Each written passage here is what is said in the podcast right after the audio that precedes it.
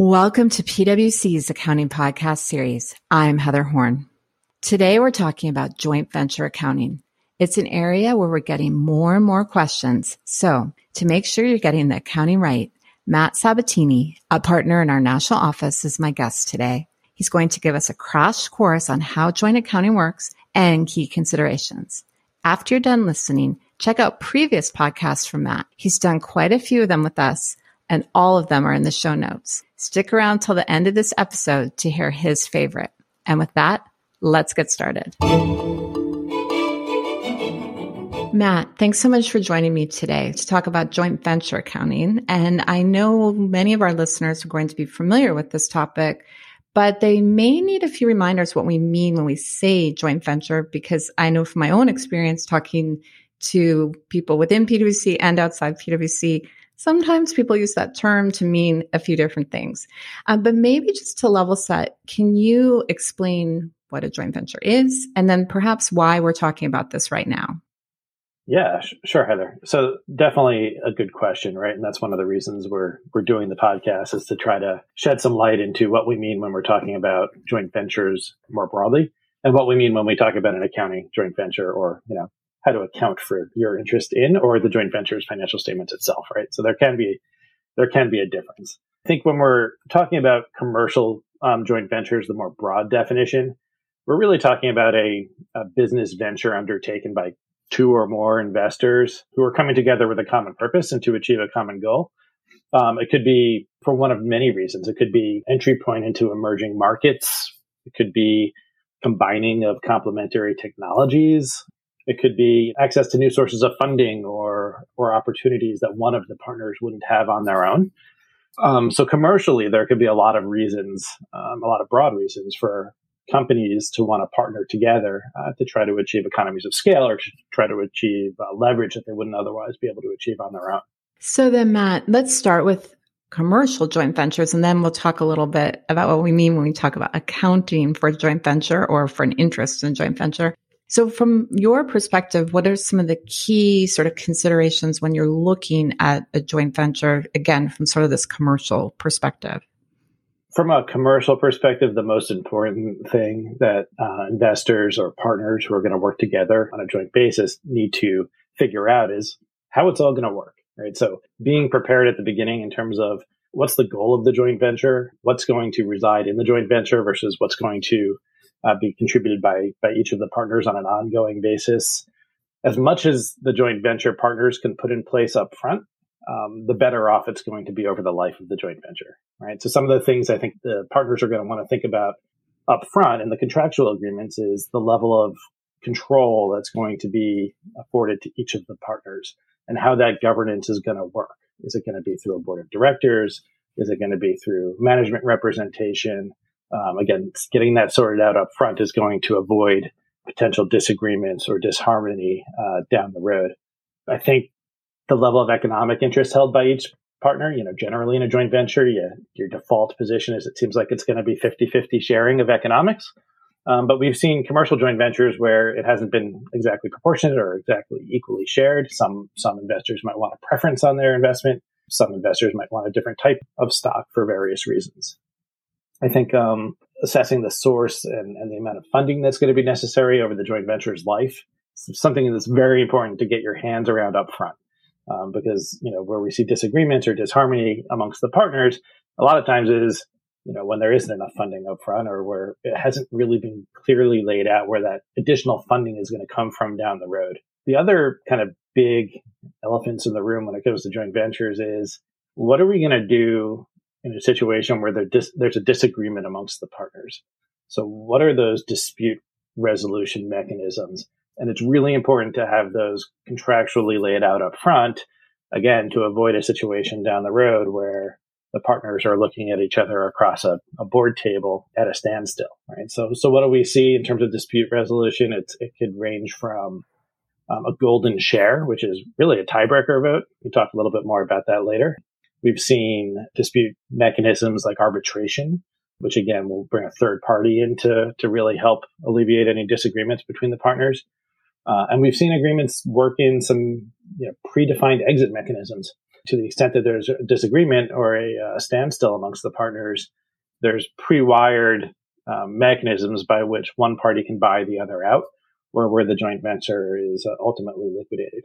So those are all things I think are, are super important to kind of get settled up front to having the contractual agreements that are going to uh, lead to a more successful partnership amongst the uh, amongst the investors.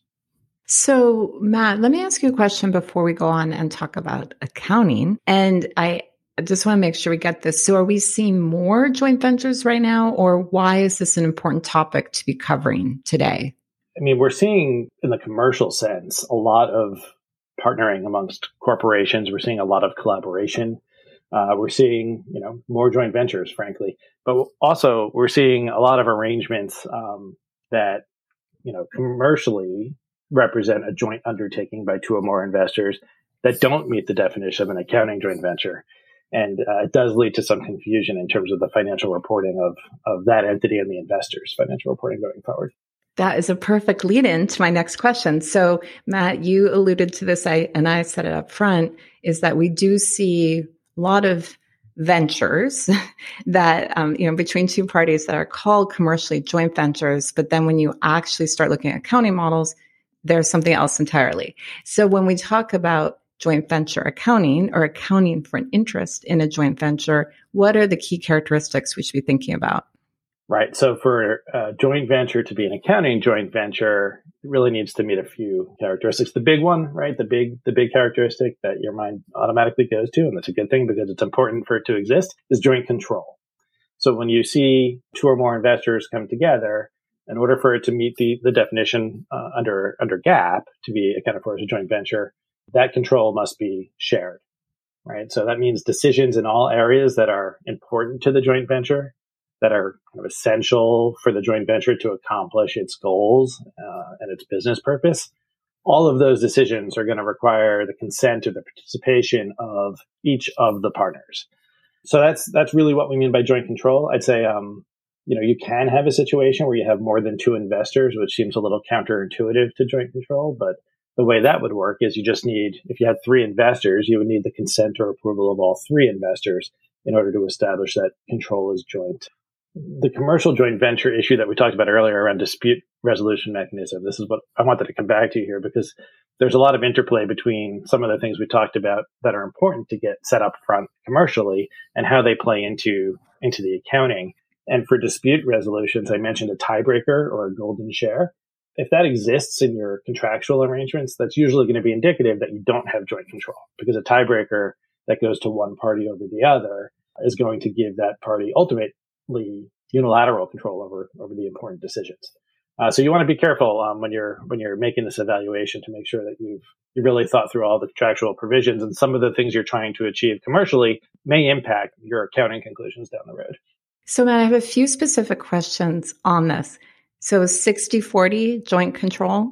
So 60-40 is generally not going to be joint control. Um, usually we would look for something along the lines of 50-50. What I would say though is if all of the decisions, even in a 60 40 situation, required the consent of both parties, and that could manifest itself either through veto rights or blocking rights or through representation on the board, because you might have 60 40 in terms of voting shares, but you know, a four person board with two and two. And if all of the important decisions around the venture um, activities reside at the board level, you still might be able to get to joint control. All right. So it's is a matter of judgment. That was part of my question. But then Matt, my next question would be, what if you have a situation where one of the partners makes some of the decisions and the other partner makes the other decisions? still sort of feels joint-ish. Right. I, I like that definition. It's joint-ish. Um, but I don't know that it meets the threshold that you know to need to get to to have joint control in order to be an accounting joint venture. It's really important that the consent is necessary for all of the important decisions around the joint venture. So, you know, you could have one party in a joint venture that's really, really qualified um, and really has expertise in the manufacturing process, and one party that really has that expertise in the marketing process. You really still need both parties to be able to approve all decisions relating to both of those activities in order to establish that joint control exists. All right. So it sounds like that might be more important for our VIE discussion, which we won't bring up further here. So people will thank us for that. Yes. yes. All right. So I won't, I won't do more scenarios, but I did bring this up just to point out that people, you really have to think it, this cannot be superficial. And it's very easy to say it's a joint venture because there's two people involved or to your point, three, but it's really not an accounting joint venture. So we talked so much about control, but is joint control the only requirement to conclude that you have an accounting joint venture? It's not. In fact, it's funny that uh, I, I, start with joint control, and I do think it's it's an important place to start. But if you read the the codification uh, definition of a joint venture in the master glossary, joint control isn't even isn't even mentioned in the definition.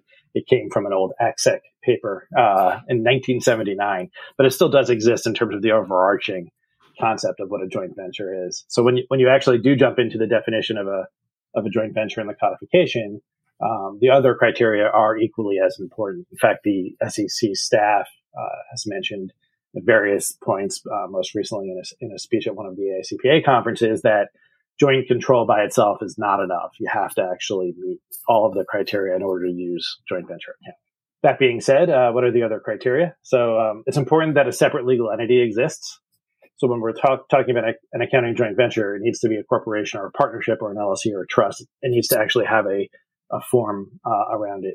So a collaboration agreement is, is a common example of a contractual relationship between two partners where maybe a separate legal entity doesn't exist and it would be inappropriate to try to use uh, joint venture accounting for an arrangement like that.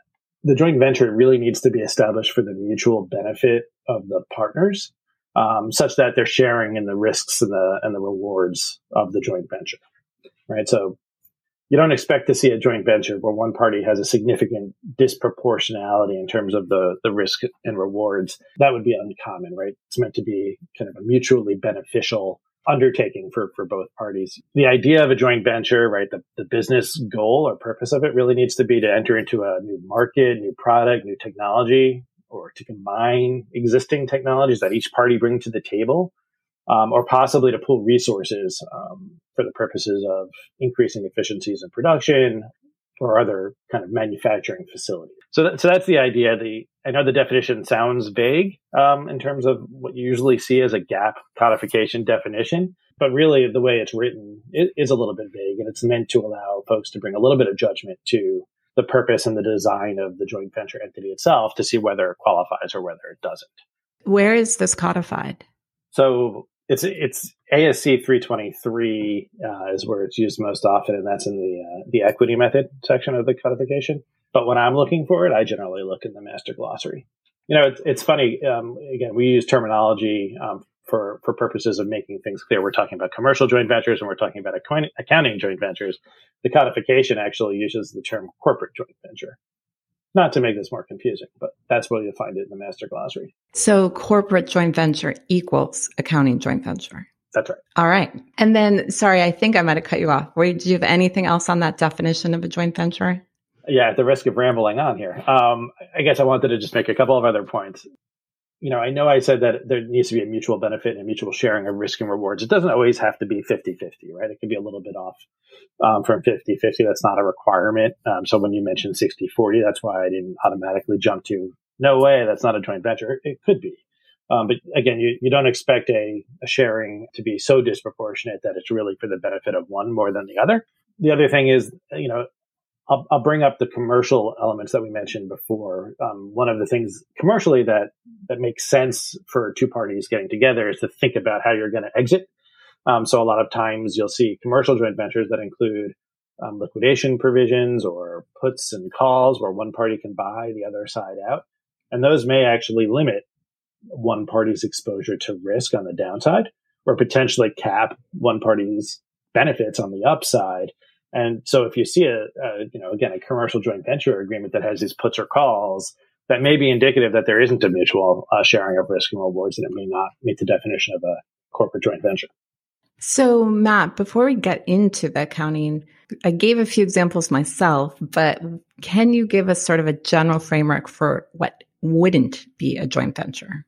Yeah, absolutely. Because sometimes, again, I mentioned that the definition of a joint venture is a little bit broad and can be judgmental. So sometimes it's helpful to think about it from the reverse, right? So an entity that is a subsidiary of one of the investors is definitely not a joint venture, right? Because in that situation, you have control residing with a with an investor, and you'd never get to to joint control. So a sub would never be a joint venture. I mentioned earlier collaboration arrangements. You know, any other types of contractual arrangements between two parties would not be an accounting joint venture.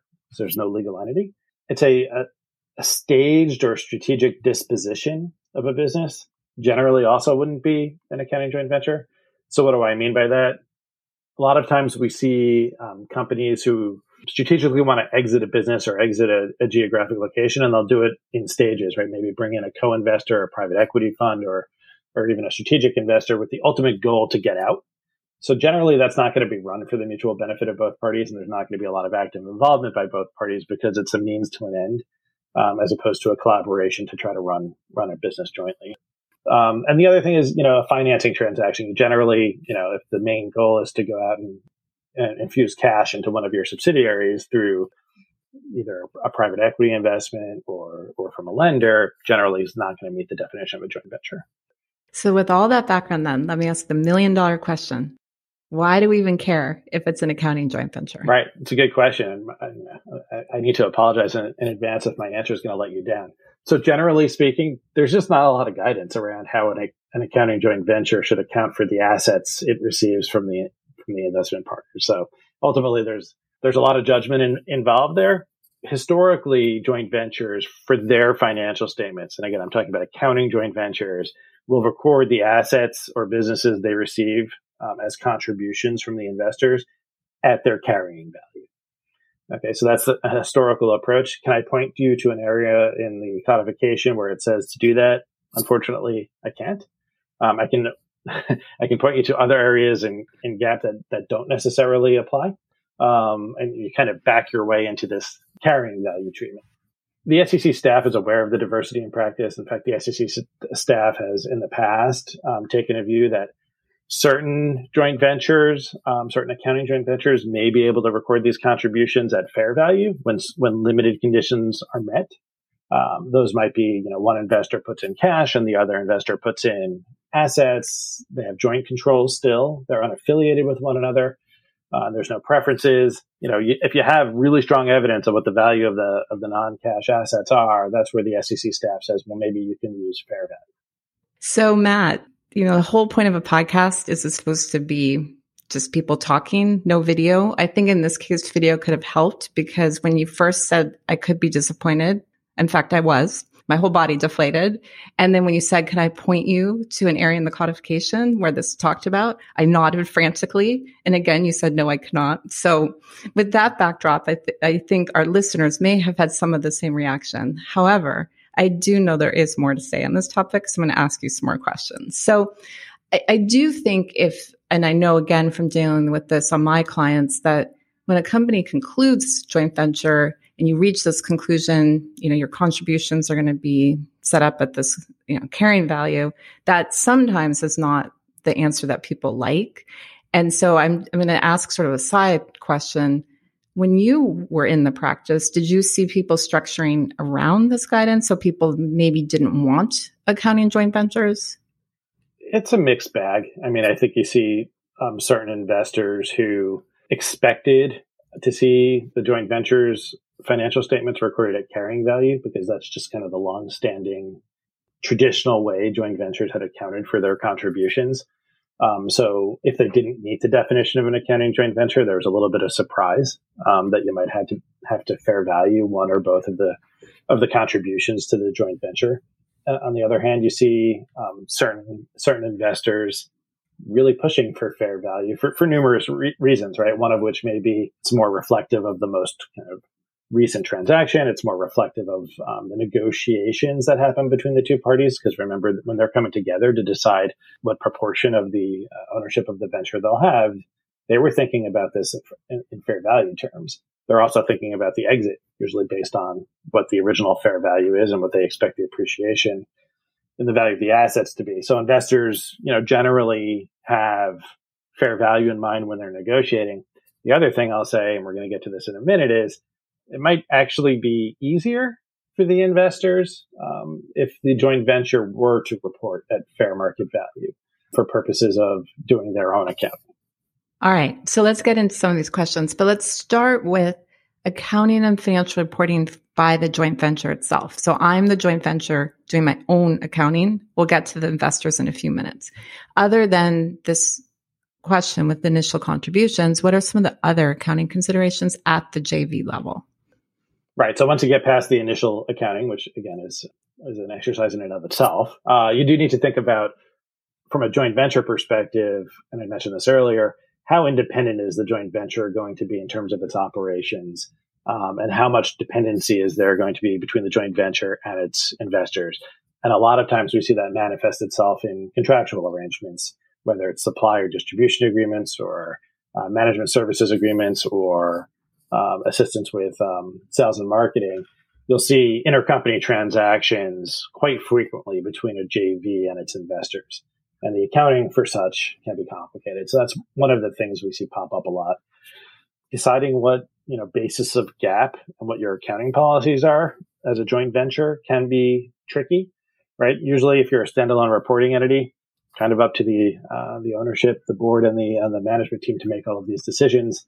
When you're dealing with a situation with two or more independent investors who both have their own bases of the GAAP and their own accounting policies, it can become a little bit contentious in terms of what the joint venture should use because it certainly can create efficiencies or inefficiencies if it's if it's different from one of the investors. Okay, so that sounds like something you might want to talk about up front, similar to some of the other things you talked about earlier. But go on, what are some of the other things? No, that's that's absolutely right. I'd say the other thing is meeting the financial reporting requirements of the investors, which is you know understanding what what the timing is in terms of closing the books and producing the financial statements um, so that the investors can complete their their accounting and their financial reporting in a timely basis. Also, again, probably good to get uh, straight straight up front. Yes, definitely. All right. So now let's take the perspective that I'm the investor. I just set up a joint venture, meets the definition of an accounting joint venture. So what should I be thinking about? Yeah, I mean, thankfully, from the investor perspective, it matters less whether the uh, entity itself is an accounting joint venture or just a commercial joint venture. The accounting for the investor is kind of outside of the joint venture world, which I think is good. So, so first, the, the investor will assess whether or not they should consolidate the entity. And again, in a joint venture, you would assume no, because governance is uh, and, and, control is shared. Um, but you're going to want to be looking at the voting rights and the board of representation rights and you know, all of the exit mechanisms and kind of tiebreaker votes that we talked about before uh, in order to kind of complete that consolidation assessment. And not that I, you know, would ever want to plug a prior podcast, but you know, we do have a couple of consolidation podcasts recorded that the folks can go back and listen to on that assessment. If you have control, you consolidate, right? And if you, and you know, that would result in all the assets and liabilities and revenue on the books of the investor. If you don't, you're generally going to be in the equity method. So I mentioned ASC 323 earlier but generally the investor would record its investment in the joint venture in one line item on the balance sheet and one line item on the uh, P&L. You know, up front, you know, when you're initially recording the derecognition of whatever you contributed into the joint venture and the recognition of that equity method investment, that's going to depend on what you're contributing to the joint venture as an, as an investor. So a lot of times what we see is the contribution of an entire business and if that's the case, you're, you're working your way through derecognition of a business guidance, which is under ASC 810. Uh, there's going to be a gain or loss through the P&L on, on that derecognition, and you're going to recognize the equity method investment on your books at its fair value. And that may come with an exercise around when you derecognize a business, do I have to allocate goodwill? Spoiler alert, the answer is yes, you do. And that will impact kind of your gain or loss calculation there. Alternatively, you might have um, an investor who's contributing not a business, right? Non-financial assets that don't constitute a business. Still, you're going to have to think about derecognition, but the model there is different. It's under ASC 610-20. Um, it's still a fair value model. You're still going to end up with a gain or loss, and you're still going to record the equity method investment at its fair value. But there are some nuances in terms of what date do you measure the fair value at under 610-20 and what value you use to um, calculate the gain or loss. Are you are you using the contributed assets? Or are you using the um, shares of the joint venture to measure your gain or loss is a little bit more complicated under 610-20. So let me ask you a question back to consolidation. I just want to make sure this is really clear. Sure. Do you see cases where someone concludes they should consolidate a joint venture? And then how does that decision interact with the fact that there was a conclusion that there's joint control? So again, I, I mean, the, the, use of the term joint venture is a little, a little bit broader than uh, just an accounting joint venture. So I've seen situations where folks have asked the question wh- whether or not I should consolidate this joint venture, and as, as it turns out, it wasn't a joint venture at all. And in that situation, you could get to a, a conclusion of consolidation because what what maybe had certain aspects of a joint venture wasn't really joint control, right? Control resided with one party. So perfect example might be 50-50 share ownership uh, a four person board of directors, two and two from each investor, but one party has a tiebreaker vote over all of the important decisions. So that could be a situation where commercially things were negotiated as if it was a joint venture with all of the same kind of um, thoughts and mechanisms in place to make sure it's managed um, to benefit both parties. But at the end of the day, if one party has unilateral control over all of the important decisions, they're going to end up consolidating. So that, that, that could be an example of one where you know, it was labeled as a joint venture. Everybody thought it was a joint venture, said joint venture on the top of the piece of paper uh, that came across my desk. But ultimately, it's a uh, consolidated subsidiary of one of the one of the investors. All right. Well, a theme of most of our podcasts is make sure you really understand the transaction you're accounting for. And it definitely sounds like that's important here. So then again, taking this investor lens, what other considerations should I be focused on, assuming I have an accounting joint venture that I'm investing in?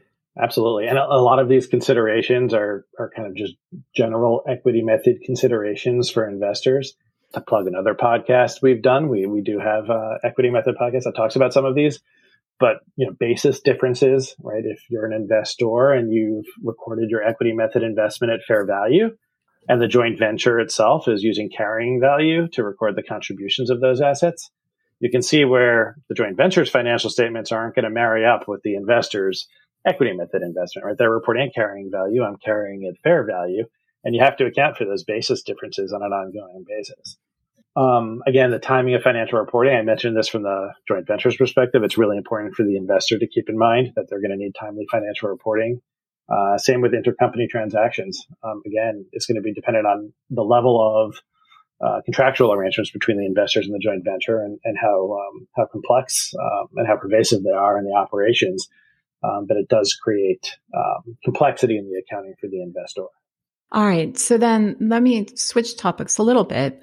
I know the FASB's been talking about joint ventures. So can you give us some background on what they've been considering and what projects are on their agenda? Sure. I think this is the other reason why it's probably a good idea we recorded this podcast now, but I didn't want to give a spoiler at the beginning. Very um, wise. Keep it, people listening. Exactly. So, you know, as early as 2014, the SEC, through some of its speeches, has indicated that they thought it was appropriate for the FASB to kind of revisit joint venture accounting in terms of maybe providing clarity around the definition of a joint venture, um, but also to provide guidance that's in the codification around how the joint venture should account for those contributions, which we talked about earlier. So in September of 2019, the FASB added a joint venture project to its agenda, the main goal of which was to re- reduce diversity in practice on these contributions, um, less so to provide clarity around the, the definition. So the FASB's met on several occasions to discuss this new project. And, you know, there have been some tentative decisions reached. One of which is that the contributions by the investors to the joint venture are going to be accounted for in accordance with business combination accounting under ASC 805. Um, what does that mean? It, means that the carrying value notion of, uh, you know, the, the contributions is kind of gone by the wayside. Uh, everything's going to be done as if the joint venture was the accounting acquirer of whatever assets or businesses are contributed by the investors, uh, meaning there's going to be a fair value lens applied to recording the those initial contributions in the books of the joint venture. So that you know when that comes out is going to be a big change. Can I just clarify those because you say when that comes out, so there's still a lot of process to happen before that can happen, right? Because I even listening, I was thinking there's a lot of people who may not love this change. So what would come next from what they've already decided. Right. So these are just tentative decisions uh, as of now, and in fact, they haven't finished their deliberations around some of the ancillary issues that go along with making such a change, including how to deal with certain basis differences that we had talked about earlier. Um, so there are still more board meetings to come, and you know, after the board has kind of solidified some of the ancillary issues and, and, and reached consensus, we're going to see an exposure draft issued by the board. Um, I don't really have a good idea on timing as of yet um, because there's still ongoing deliberations around some of the issues. Um, but once there's an exposure draft issued, I think that's the opportunity that listeners can uh, can use to opine on what they think about you know going to a fair value model for joint venture accounting. All right. Well, Matt, very interesting. Just to wrap things up, then, I have two final questions. So, if you were in an elevator with someone, which we will be again soon, what would you say about accounting? What should you think about in this area? Yeah, I mean, I think the main takeaway is make sure that you understand whether or not you've entered into just a commercial joint venture or whether or not the, the venture that you've undertaken is an accounting joint venture, right? Because that's going to be a key distinction. And I can't tell you the number of conversations I've had where we started talking about joint venture accounting and where we ended was somewhere completely different because it just didn't meet those criteria that you need to meet to account for it as a joint venture. The only other thing I'd say is, you know, keep uh, keep up to date on what's going on at the FASB because much like everything in life, it's going to change. So stay plugged in. All right. Those are great reminders. And then final question for you. You alluded to these other podcasts we did. So we've talked about equity method, consolidation, and now joint ventures. So if you had to pick, do you have a favorite among those topics? I didn't even notice that you that you heard those subtle references I made to the podcast. I am always in for plugging the podcast, Matt. Yeah, it's like choosing who's your favorite child. It's it's really it's really oh so sweet. Uh, but if I had to choose, it would be the consolidations podcast. All right, very good. Well, Matt, once again, love having you on, and really appreciate all the insight. No problem. Join me back here every Tuesday and Thursday for new podcast episodes. And we have something special in store for you. Join us next Tuesday for the inaugural episode of our summer series on presentation and disclosure. We've heard your feedback that you want more back to basics episodes, so look forward to a whole summer of them, starting with next week's episode featuring podcast regular Kyle Moffat telling you everything you didn't know you needed to know about the balance sheet. So that you never miss an episode, Follow the PwC Accounting Podcast series wherever you listen to your podcasts. And to stay up to date on all the latest content, let's connect on LinkedIn. For PwC, I'm Heather Horn. Thanks for tuning in. This podcast is brought to you by PwC, all rights reserved. PwC refers to the U.S. member firm or one of its subsidiaries or affiliates and may sometimes refer to the PwC network. Each member firm is a separate legal entity. Please see www.pwc.com slash structure for further details. This podcast is for general information purposes only and should not be used as a substitute for consultation with professional advisors.